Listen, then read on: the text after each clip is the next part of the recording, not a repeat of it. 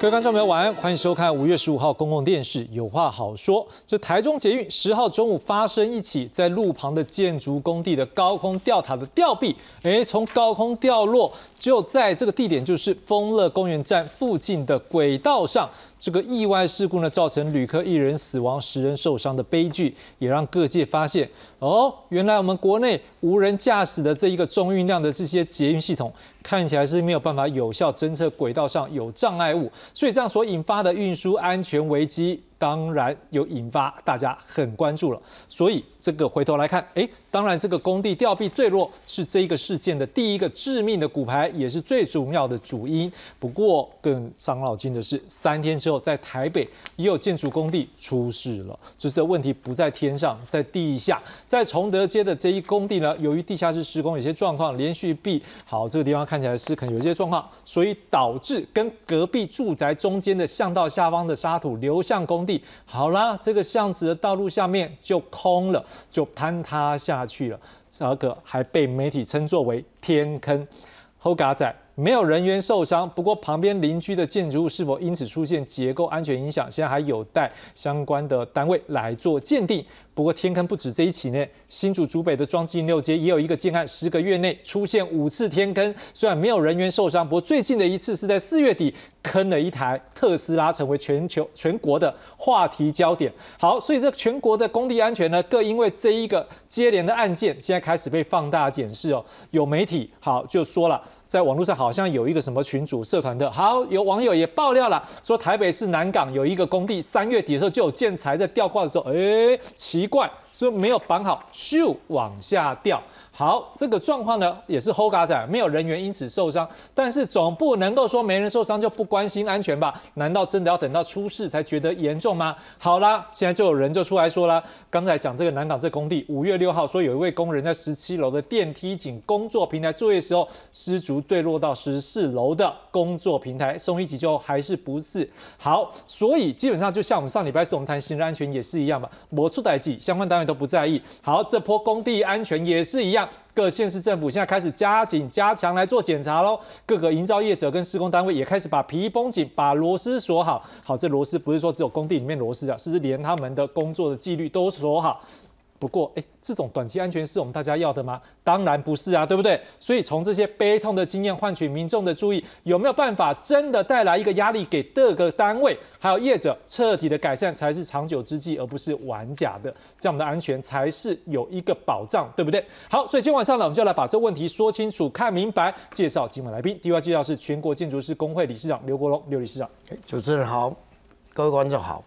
第二位介绍是台北市土木技师工会副理事长。苏摩元副理事长，主持人好，各位观众好。再来介绍是消基会交通委员会召集人李克忠李老师，大家好。好，各位观众朋友，今天晚上我们就先从台中的案件来看起吧。随车员在捷运车厢的前头，全程注意车前轨道状况，但人工驾驶面板全程维持打开状态。中捷原本十四号已经改进了 S O P， 但只隔了一天就再度修改。原本在车头的人工驾驶面板是上锁的，现在改为全时段开启状态。如果轨道有异状，随车员就可以立即按下红色的紧急刹车钮。欸、在车内的时候，他会一直站在那个驾驶台，然后关注车前轨道状况。那到站之后呢，还是会到月台上去做一个指差作业，去确认月台状况，确认轨道前面状况这样。中捷公司表示，周日的 S O P 版本是将人工驾驶面板的钥匙独立挂在包包外侧，但经过再次检讨，希望将反应的时间减到最短，所以才会再度修改。但列车到站后，随车员必须走到月台做指差确认。学者认为，有可能会被民众误触，让驾驶面板外露，并不是最好的方式。如果要做那个，你就等于是那个随车员就是在担任驾驶的工作了。基本上啊，就是一定要根据事实啊，你来采取一个对策。那我你单单就这个打开，完全把它铺露这个东西，我是觉得有商榷的余地啦。中捷表示，这是在硬体设施改善前的过渡措施。如果有人蓄意乱按，可以违反大众捷运法开罚一到五万罚锾。而立法院交通委员会也在十五号前往中捷丰乐公园站会勘，针对公安、劳安和运安三大面向要求改进，要求交通部在一周内完成全国捷运的总体检。中央地方大家坐下来，好好的谈，用专业的角度啊来讨论这个问题，然后制定一个全国一致性的 S O P。那安全的法规在哪里？落实安全的管理在哪里？运安会也表示，这起意外已经被列作一级重大事故，将在六个月内公布事件的初步报告，也将调查时间缩短，一年内提出完整报告，尽快将调查结果公布。记者林建生、彭焕群，台中报道。回到现场，我们来看一下这大概案子大概状况，我们才有办法进一步来做讨论。来，我们现在看到这个事情，来天车的运作的流程以及安全规范，在作业之前呢，应该制定一个安全吊装的计划，考虑重量、重心、吊挂方式、路径，确定这个吊车作业位置、范围以及作业时间。简单来讲，就是要一个安全计划啦。好，然后呢，而且我们看到这个架空式起重机应该让它全长来设置走道，作业当中也应该有警报装置，避免超过负荷，而且拆除前也要有一个安全拆除计划，而且要指定监督人员负责监督指挥，然后按照计划执行。理事长，看起来如果依照现在的流程来讲，都好计划，都好计划。好，难道是计划赶不上变化吗？这个东西就这样掉下来，还是说在整一个安全保护流程有超过大家所想象的部分，这要去补强？其实那个工作吊车哈，它它在天上的工作吊车，尤其我们的工程。吊车的工作，哈，它要拆卸的时候，已经 S O P 非常非常的，呃，成熟，因为也很多很多年哈。那可是我们按照我们刚讲的安全规范来讲的话，它要做的东西有很多东西了哈。第一个，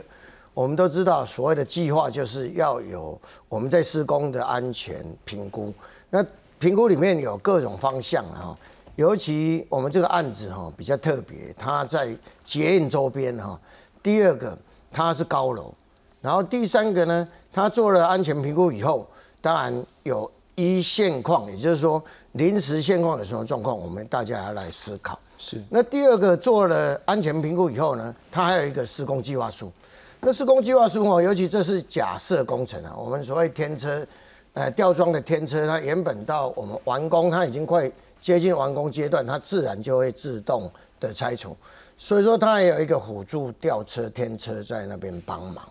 那可是我们现在就是比较奇怪的是，因为我们都知道哈，捷运周边有一个禁限件的一个规定，尤其台中市就有一个禁限件规定。这个规定以后呢，它为什么这一次掉落的会将近四十米的天车的一个它的主要的吊杆呢？那是不是在整个拆除里面，它应该是分段，而是为了可能天车，他认为说，反正我们也有辅助天车的的吊挂嘛。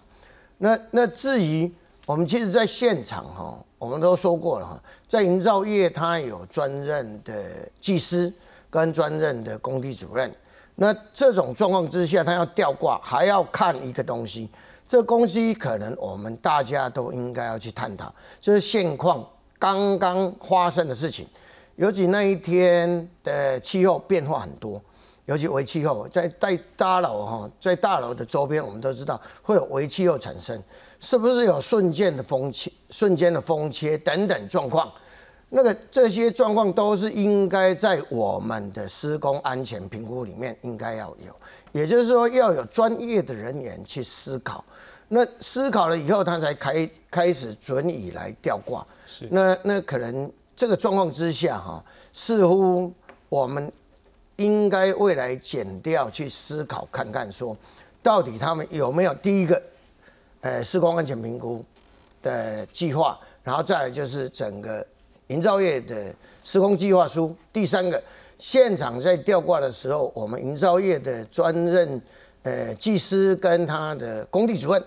有没有真正的依照现况快点回报分析以后来确定是不是能够来拆卸天车哈？这几点我们应该在检调上，他可能会去好好的去探讨。是，这个案件的确后续还要做进一步的一个检视。不过当然，刚才这个理事长也有提到，包括就是建筑法，还有包括我们的监狱相关的法规，我们也来看一下。来，我们现在看到是建筑法里面相关规定。好，来第六十六条就讲到了。好，当两层楼以上的建筑施工的时候，好。我们就直接看到后面了，它应该设计一个防止物体坠落适当的围篱。不过当然，我们那天看起来它的空间，这算不算施工？它算在收尾，是不是应该有围篱？我们待会也请教我们的这个副理事长。好，来第六十九条，他也告诉我们，好，在临街的建筑物呢，它也应该要有一些相关的防护的一个措施。好，那当然了，我们还有一个东西，那我们再来看一下关于捷运的部分。我们刚刚理事长也有提到，来捷运两侧呢，事实上已经有禁建或者是限建，基本上。这是为了要来保护高架路线以及车站它的一个安全的状况。我们看到是像水平的部分，从捷运设施的结构体向外缘六公尺以内，这是禁建。好，垂直的部分呢，像地面向上，就是维持一个行车安全最少的净空。当然，我们看到这一次的大楼跟那个距离绝对是超过这个范围，可是看得出来，好像超过我们的一个想象的一个状况是，它就是这样钢架就这样弹下来。好，另外呢，禁建的范围呢？呃，所水平近距离六公尺以外、五十公尺以内呢，上空、平面、地下都属于限建的范围。我想请教副理事长。好，现在看得出来，像捷运两侧这个已经先去离出一个安全的空间。好，那但是在建筑法，它又要求一个更大的一个范围。可是今天我想问一件事情是说，嗯，到底如果我们真的申请了？啊，我可能会担心这一个吊臂下来，或是有任何东西下来，下来的时候它不是只有重力加速度的可能性，像例如说它如果撞击到旁边的建筑物，哎、欸，弹出来，那这个范围是就可能不只是这个直接范围，所以如果从这样的角度来看的话，未来是不是像这种类似的吊挂的状况，都应该来扩大它的一个安全作业空间，因为不然讲句实在话，大家现在过马路看到那边掉东西，我怕都怕死，因为不知道怎么办嘛。如果突然风一吹还是怎么样，又什么状况都是危险啊。你怎么来看？是不是后面应该作业范围的安全的部分，政府要来做思考？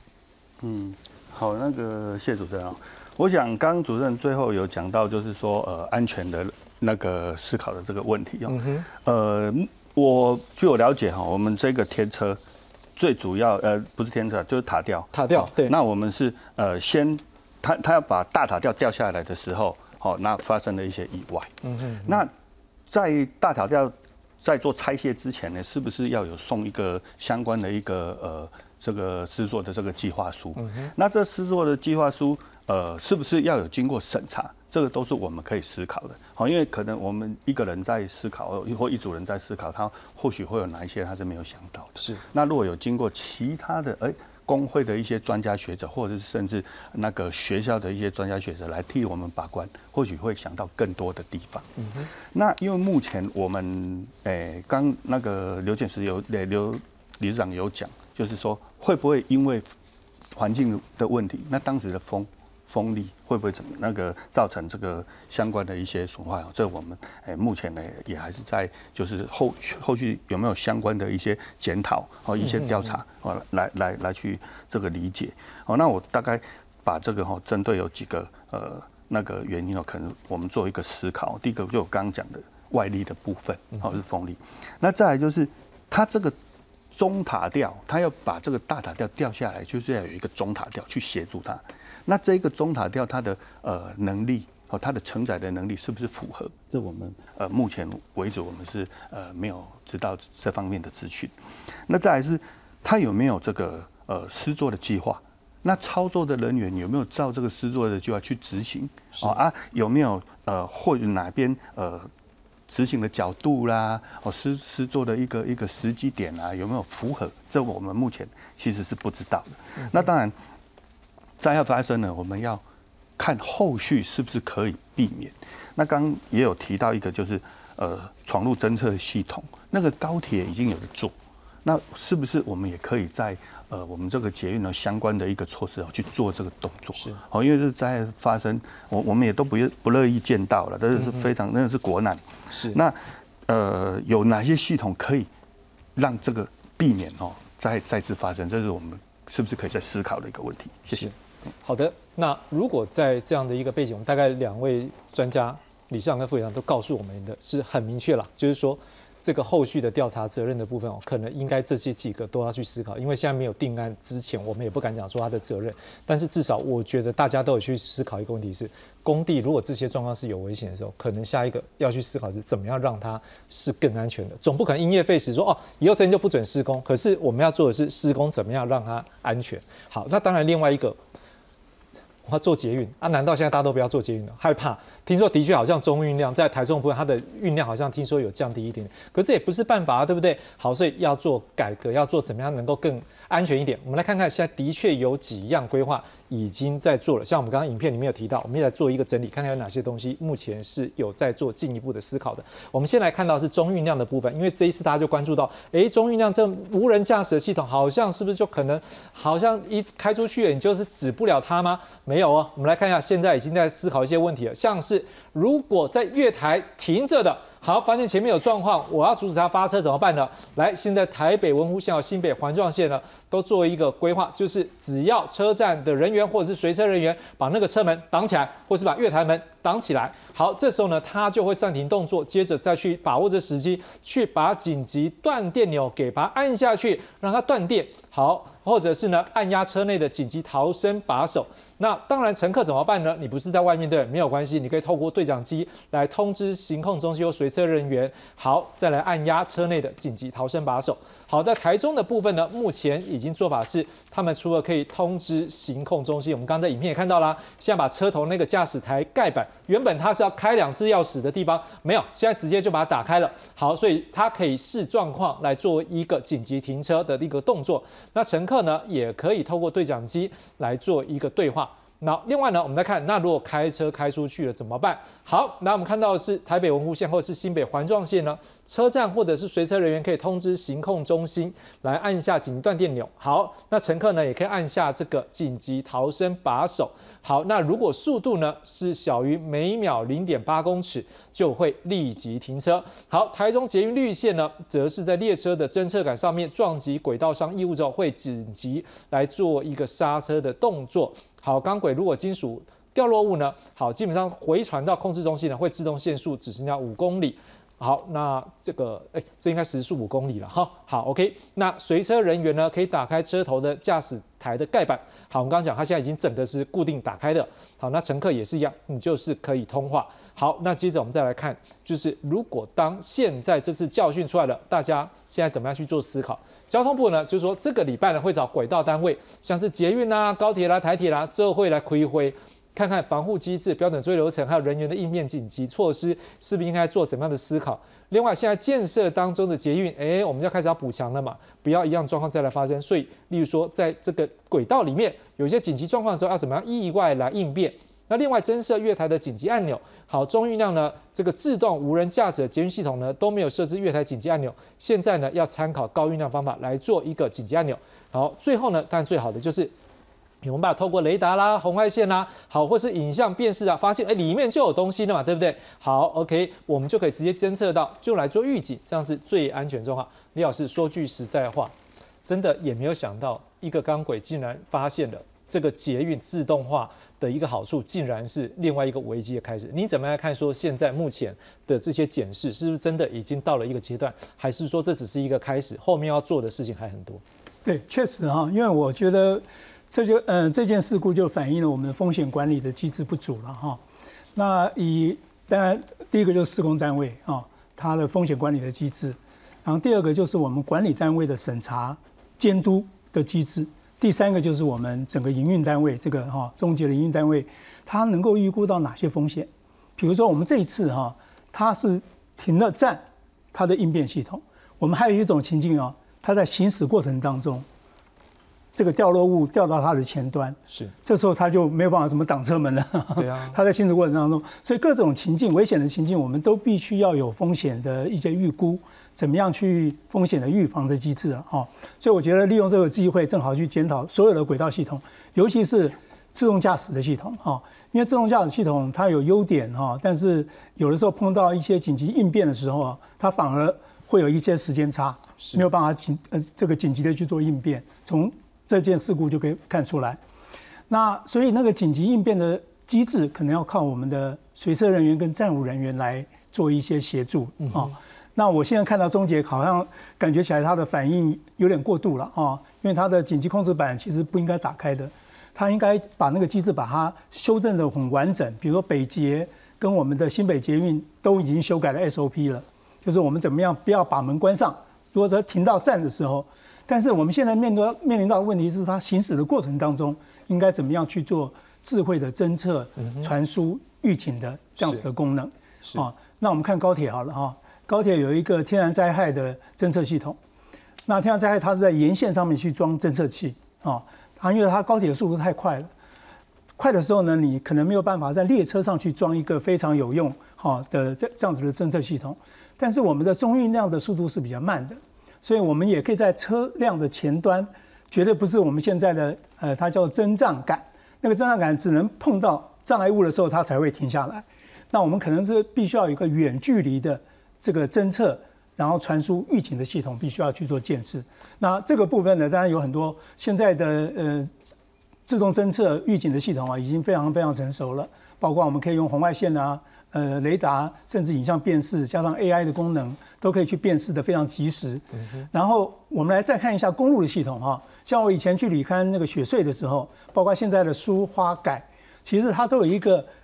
这个自动监控，然后看看这个隧道里面有没有异常的现象，比如说它有没有这个粉尘啊，然后如果有粉尘呢，就代表说可能会有烟雾。那这时候呢，我们就要启动紧急应变系统了。所以其实这种类似的紧急应变系统非常多元。我们怎么样针对我们真正的危险的情境，去研拟一个比较能够去处理、预防风险的机制？这是我们目前看起来可以加强的部分。李老师，我们回头来看两个东西好了。第一个东西，我们现在看的是，现在目前说前面侦测障碍物的这个杆子，是不是让观众朋友知道这样的效果到底是多大？还是说它针对的是一些，因为它一定有它的功能啊。但是就这一次看案子来讲，因为有那个速度了，然后又那么大的东西，那个冲撞下去的动量，实际上对车子来讲是没有帮助。但是这一个侦察感，它到底是针对这样是小东西吗？还是说是像这样大东西？它只要碰到在轨道上面的障碍物，它就立刻停下来。可是它一定要碰到，嗯对。可是我们现在看哈，其实这一次的非常特殊的事故啦，这么大的一个吊杆然后掉下来，然后它又不是碰到轨道，它是悬空在轨道的上方。是。然后我们车子在启动的时候呢，然后它刮到我们的车窗里面来，看起来应该是刮到车窗里面，因为看车头好像还好哦。嗯嗯、那我们有呃那个林教授可能就是他坐的位置，可能正好被那个吊杆在整个这个这个滑动过程当中受到很大的伤害。嗯嗯、是哦，所以看起来我们这一次的特殊的事故，就让我们知道，其实这种风险我们以前是想象不到的。是，那我们必须要有所因应。老师，第二个，您刚刚讲说。中捷现在把这面板，因为这面板我们讲到各位观众，它是到我看到了，它两边都各一个锁。好，您现在是说打开之后是过度了，是可以告诉观众朋友为什么当初要两个锁？那个都是随车人员哈，它是一个辅助的功能，当它需要应变的时候，它才把它打开来。OK， 免得这时候如果是全开的情况下，万一人很挤的时候。嗯有人可能会误触啊，对，那而且有一个速度正在行驶当中，突然有人不小心，棒！各位，你要想看那个速度，可能瞬间的那个负的这种加速度、刹车速度，可能会让人受伤。对，它可能会有一些负面的影响啦。所以我觉得我们现在也不要反应过度，我们只要针对我们现在可以看到的一些风险，我们找出一些风险预防的机制啦，包括自动侦测，或者是我们相关的人员，尤其站务人员的紧急应变，随车人员怎么样来做协助，当自动驾驶的工。功能有所不足的时候，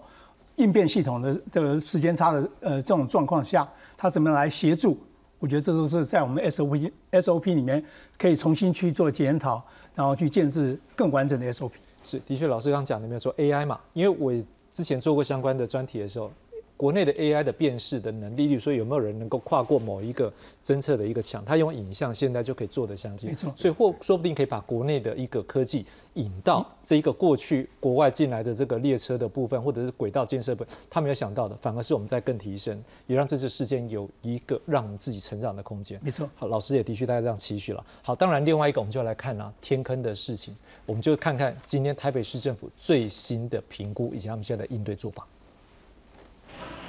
台北市长蒋万安一早赴议会专案报告，针对北市大巨蛋、社子岛、社宅规划、市场改建等十项重大施政报告被询。一上台就先说明信义区崇德街坍塌事故后续。昨天晚间七点已经完成了灌浆填平，预计今天优先恢复行人通行，一定要经过专业的检测，确认安全无虞之后，住户时刻搬回，安心回家。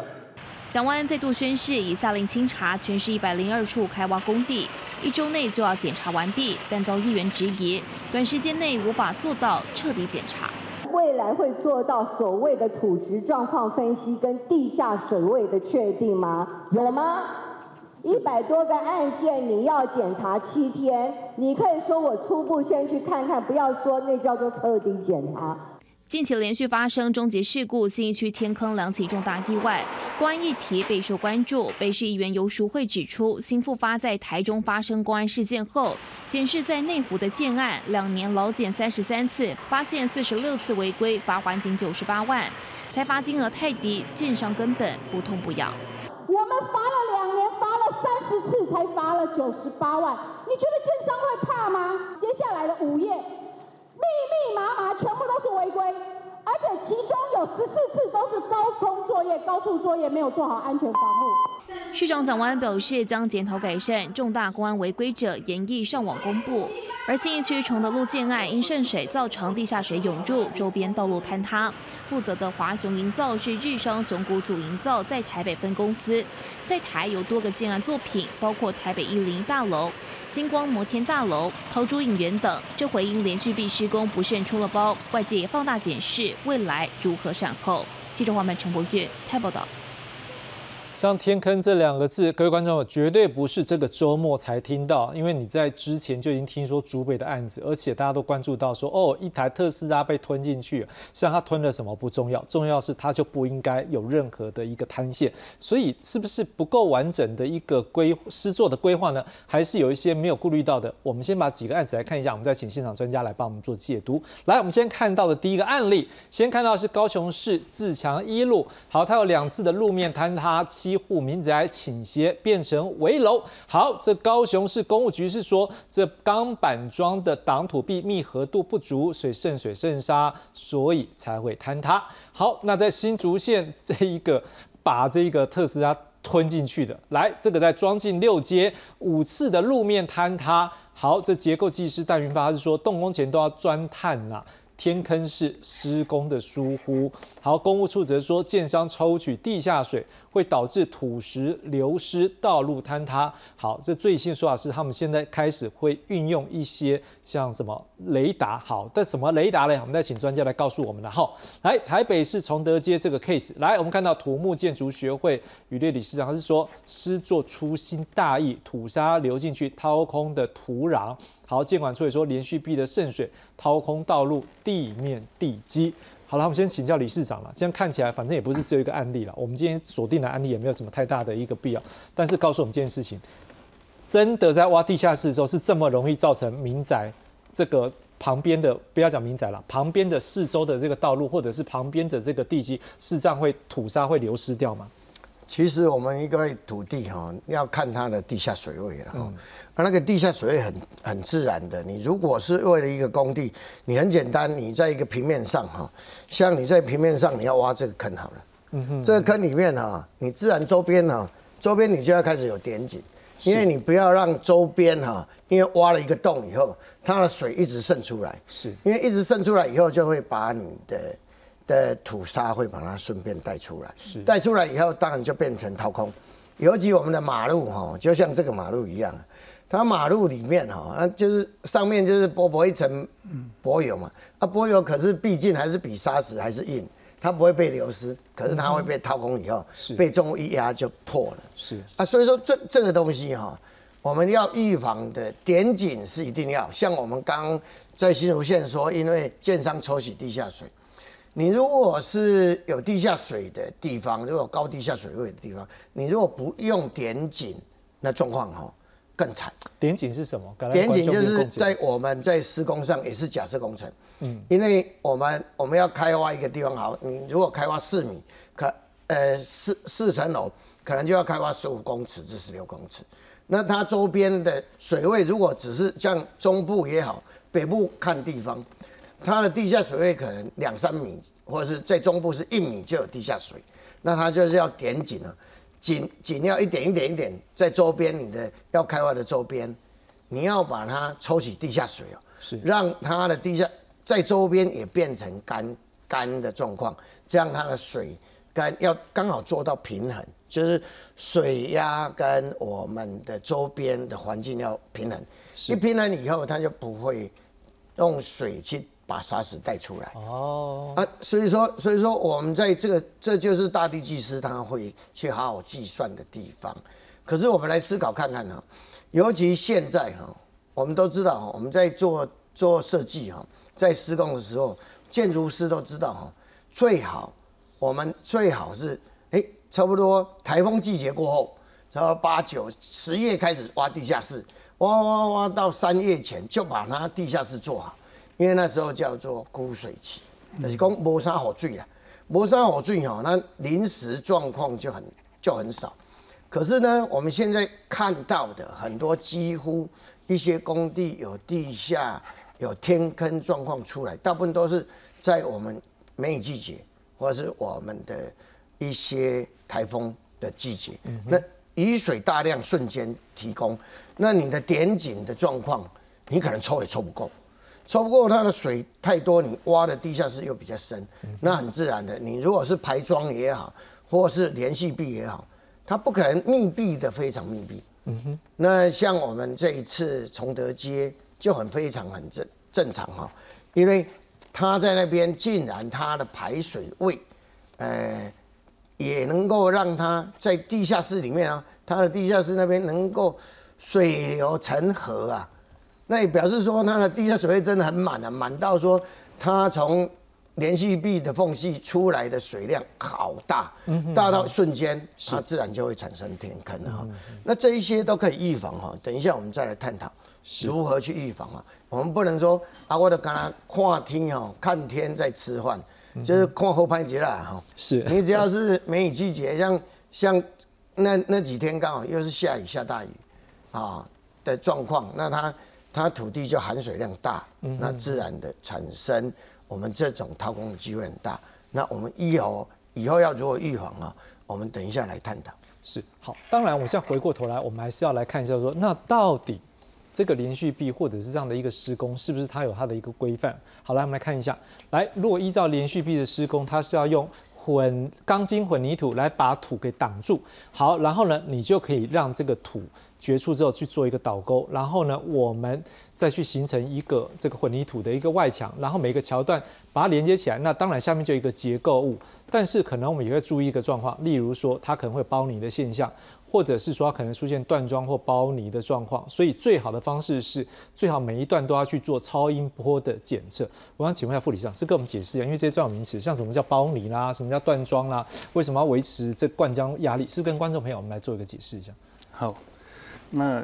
我我想哈、哦，那个我先讲一下那个包泥，其实这这一次的这个状况跟包泥是蛮像的哈、哦。包泥就是说混凝土，呃，我们连续壁在浇制的过程中，然后旁边的泥巴是好掉进来，然后混凝土这样用特密管一直灌灌灌灌灌上来，然后有局部的混凝土跟外面的泥巴是包在一起的。哦，那这样所以原本混凝土的这个强度就因为这一个泥巴混进来之后，它的强度就没有那么强，是这个意思？呃，应该说断面，断面，它的尺寸，因为有。局局部是被泥巴所取代，是啊，因为有的人会以为包泥包泥就是他们讲是混凝土，其实混凝土不太一样、嗯、啊，包泥包的是外面的泥巴，是不是那个泥土？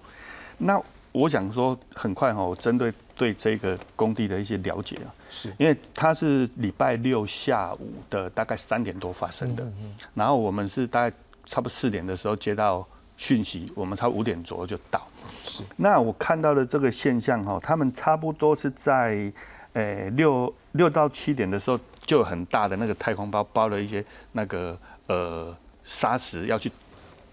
去压压压这些这个呃那个基地内，然后也有基地内也有灌很多的水，其实这个速度相当的快。是，哦，那呃据我当时到现场的时候哈，除了看那个跟他们一起观察这些现象以外，还有。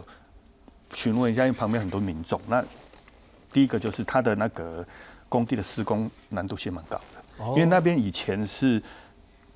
据那边的老先生讲是种那个茭白笋，那地下水是比较大，有点像池塘，所以地下水会相对高一些。对，相对高，所以说它的施工的难度高啊。我也有询问他们工地的一些相关负责人，他们说他们知道这个情况，所以他们做了比较多的准备。因为我有问他说，哎，你们怎么那么快把那个太空包都调过来？他们说，其实他们。之前就有相关的准备，然后他在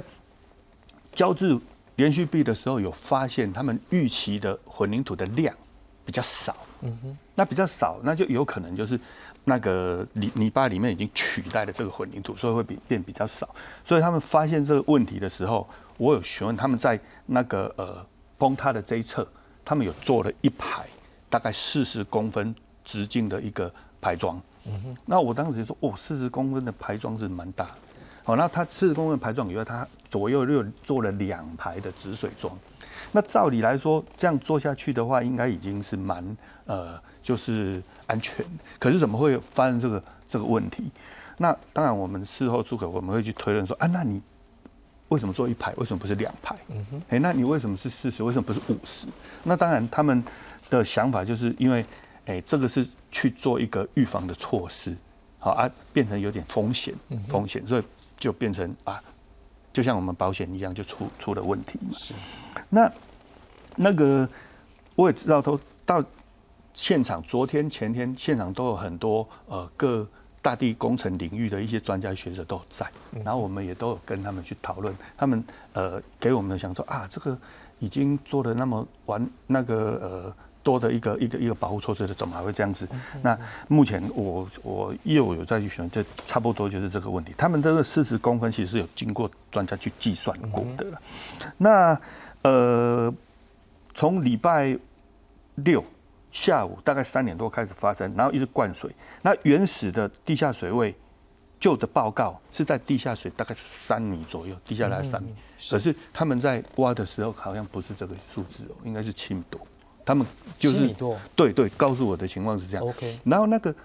呃喷砂的那个洞大概是地下距离地面大概十米到十一米之间，我们就抓十米五，其实是它的那个呃水位是比较低的，所以它会喷进来。这个是一个自然的现象。这个跟观众朋友讲一下，是说等于说我这个桩的外面就是坍塌的地方，它的地下水位是距离地面是三公尺的深度嘛？那个专案报告上面的说法是这样嘛？好，然后但是在这个它里面，它的地下水位是七公尺。对，其实是。所以各位观众你就知道说，等于在外面的水量是比这里面水量这样来回差一个三一个七，差了四公尺水位的高，所以可以这样去解读嘛？所以说外面的水压会相对比较大吗？还是呃我。外面的水压相对比较大是是事实，是，但是因为外面本来专案报告旧的专案报告哦是三米，地下三米，可是他们在施作的时候发现是七米，不太一样。但是它地里面已经挖到大概十二米，所以其实里面的结果还是比较低，还是比较低。对啊，这个部分就变成呃，当时六大概七八点的时候已经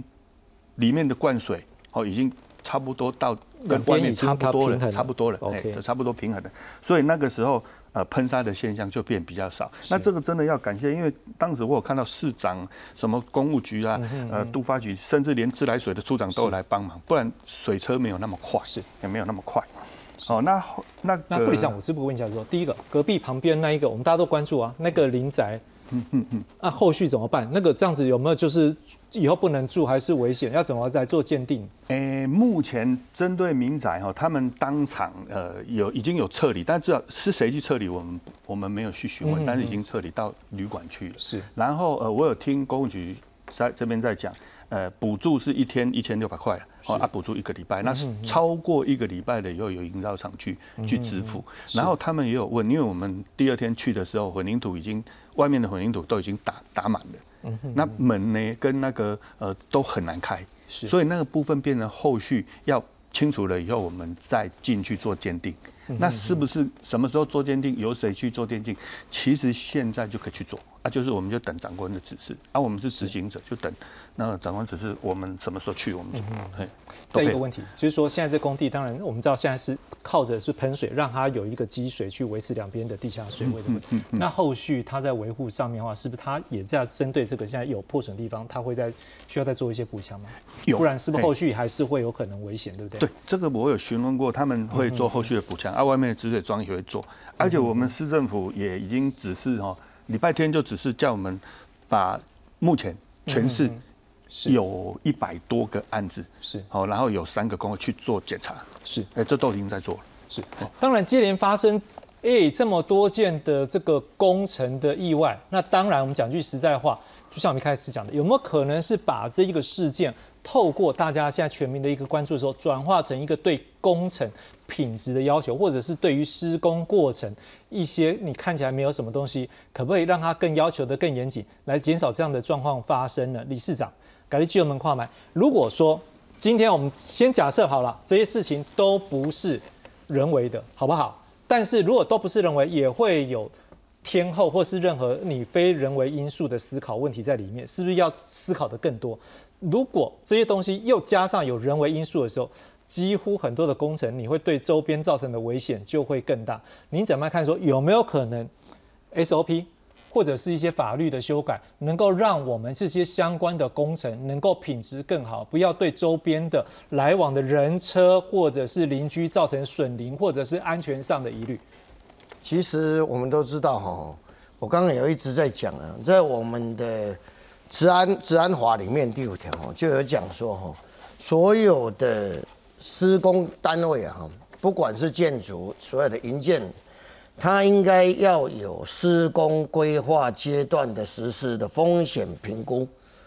那所谓的风险评估哈，不管是因为吊塔的坠吊塔杆子的坠落，或者是天坑的产生哈。这些都是因为营造业本身就是应付大自然的环境变化太大。嗯嗯。那可是呢，我们为什么要先有风险评估？这风险评估就是说，让你因地制宜啊，哈，就好像刚刚苏理事长也有讲到的，我们在崇德街那个那个工地，甚至于说它的水位原本就很高，那这种状况点井状况都够不够？尤其现在是因为让它水压平衡。水压平衡一定你要变成你要抽的点井，你要抽的比较多，让它能够水压能够控制到你去把你的地下室开挖的地方的水再把它抽出来，不然你一抽出来，它它在周边的水位又一直跑进去啊，那又变成它第二次掏空，那不是更惨？因为你上面已经已经紧急打混凝土把它包住了，包住了以后你下面掏空，你更没有机会了。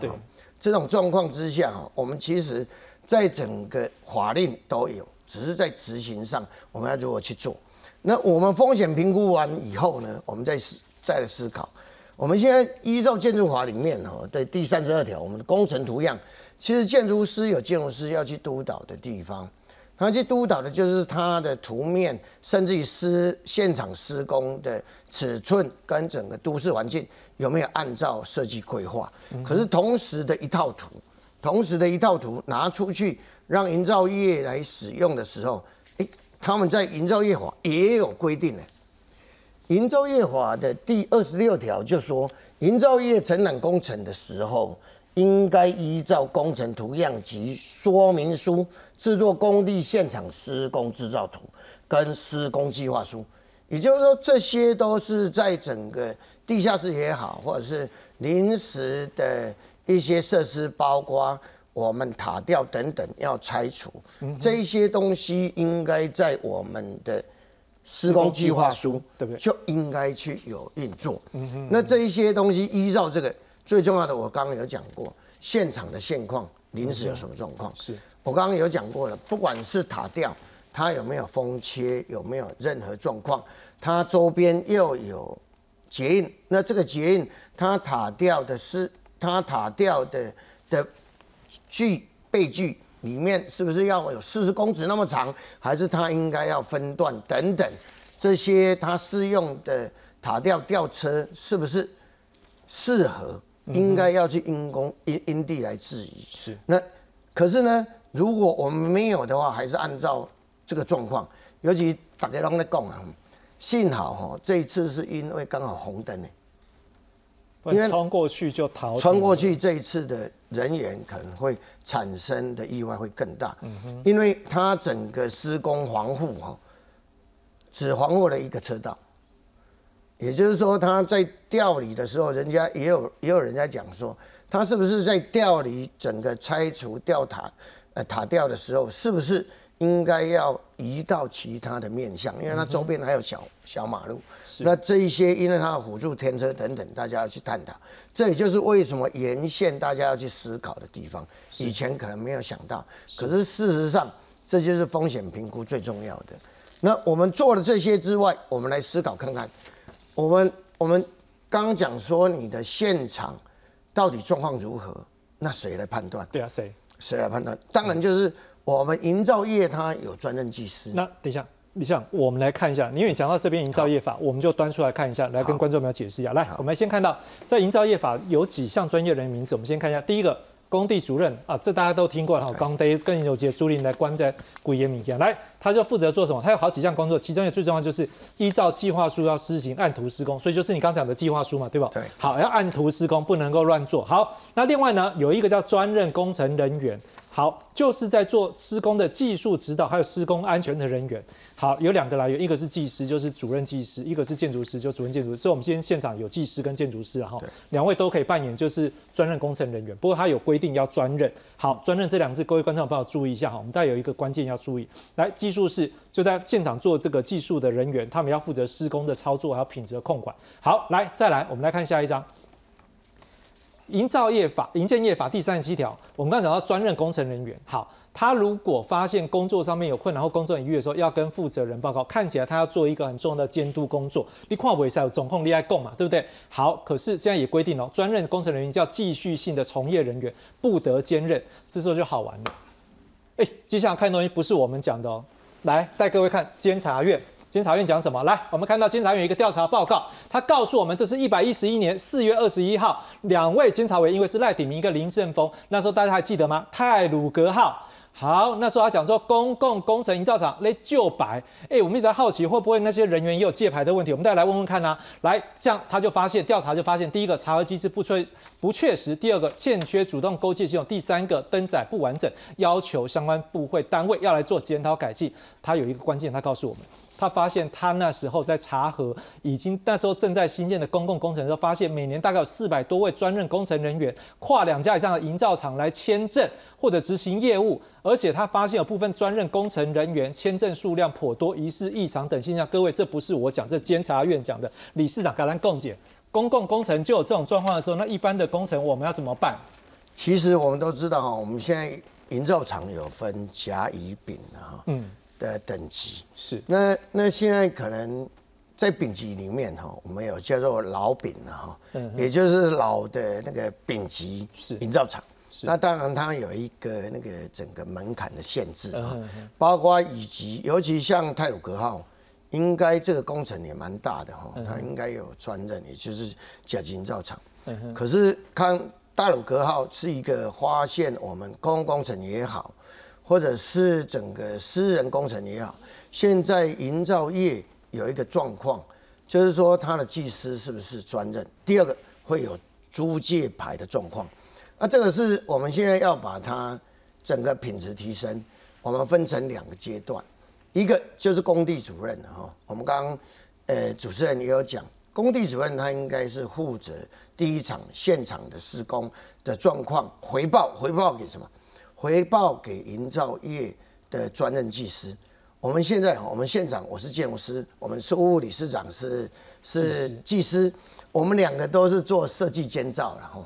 可是呢，营造厂就是做施工，所以说我们是有分开的、喔。是，所以分开的营造厂的技师，不管是主任技师，我们叫做主任建筑师也好，啊，建筑技师也好，等等，这一些都是归属在营造业施工，他应该要专业专任去看工厂的状况。他如果借牌，我一句话，扬州也是旧的，这样对品质是不是就很难去管控？旧牌一直没在那裡，所以说，所以说我们有很多判例，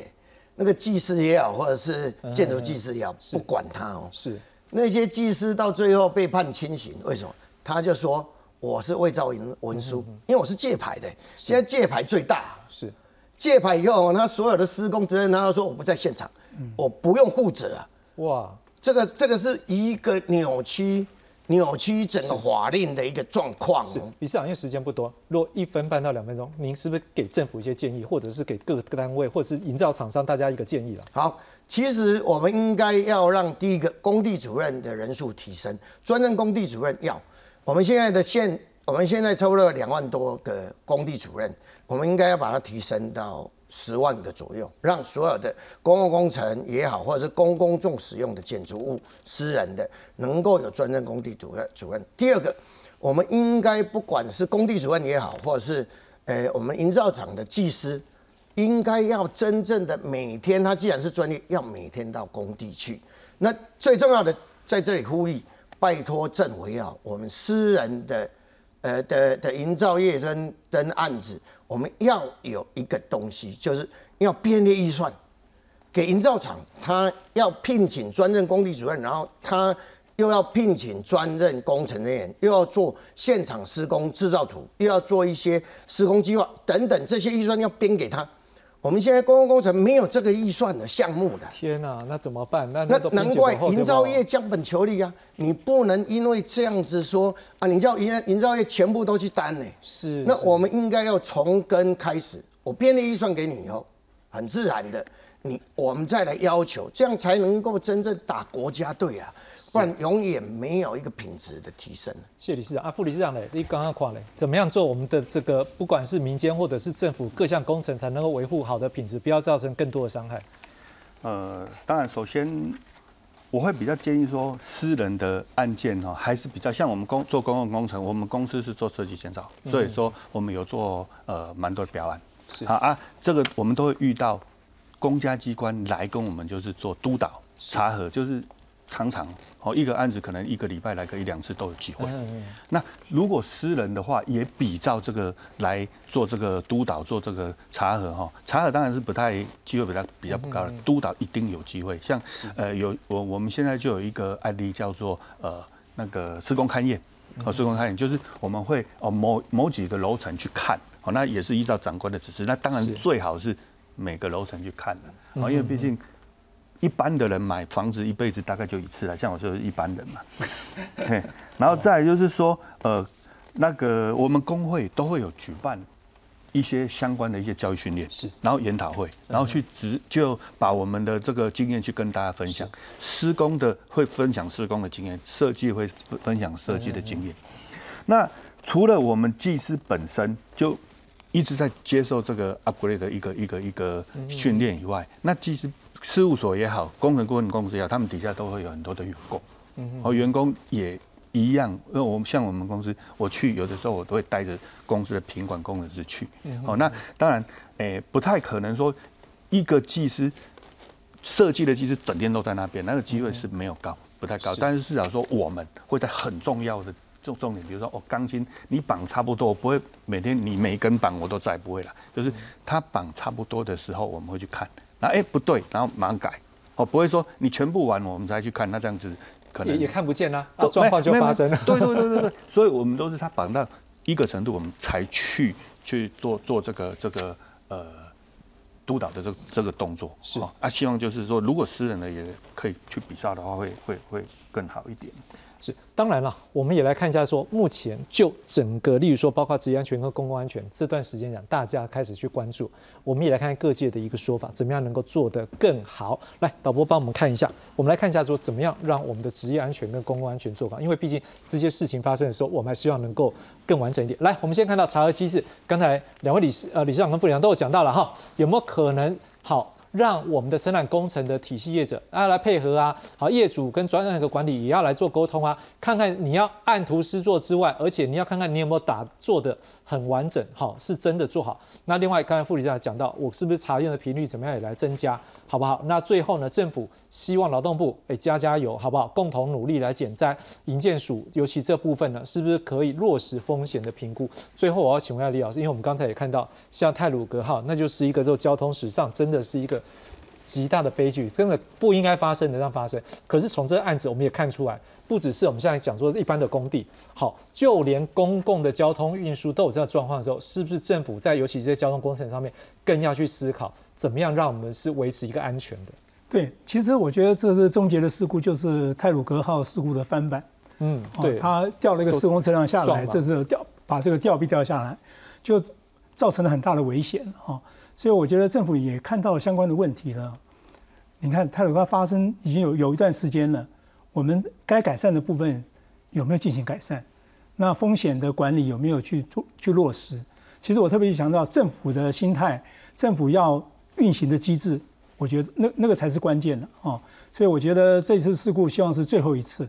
然后我们把所有的风险管理机制一定要努力的去加强，全面的改善。理事长，我最后想跟你请教，就是说，说句实在话，租借牌，我们在网络上直接 Google 工程租借牌，我们看到事实上就有些人士他们就讲说，哎、欸，不要再公开谈这件事情。然后甚至还有人之前好像有立委在在咨询的时候，他讲到有几十万这样一个数字。我想请问一件事情，有没有可能是靠我们工程界，不管是建筑师界或技师界，有没有可能一个内省自己自动自发去做到不要这件事情发生？有可能吗？其实要内省非常简单，第一个我们要编列预算给营造厂了。营造厂有钱以后，他就不会去借牌，他一定会要求他的专业技术人员到我们的营造业他施工现场去帮忙看啊。我们我在这里还是强力的呼吁，政府应该要把这个预算编出来。你这样的话，你才有可能说你要马好，又要马不吃草。这种状况应该要从政府跟我们的私人哦，私人工程的公公众使用建筑物，也就是说不特定的人去的地方，像集合住宅啊，嗯嗯嗯像餐厅啊，整整大型的宴会厅等等那一些场所，我们要它的品质，是我们应该要跟外界跟外国学习一样，你花一点点钱给专业人员，很自然你要减少一些人命的损失，人命是无价的，请大家汲取教训。副理事长呢，有没有可能技师的这一部分也可以有一些内省或自我要求？呃，其实我们已经有在做，在做，我们在做，但是因为有些资料我们没有办法取得，嗯哼，我们没办法取得，但是我们知道，我们去现场的时候，去查核、去查证的时候，都那那个。当他们的主任其实都会有在。刚美利亚丢，刚我这几年有没有抓到的案例？诶、欸，这个一定是有，但是因为是因为不好抓，对不对？对，那个东西也不会到我们这边来。嗯嗯嗯。所以真的有机会吗？你觉得？呃，一一定会一直减少，一直减少，一直减少。其实我自己的工地我都有看过，那个就你们的。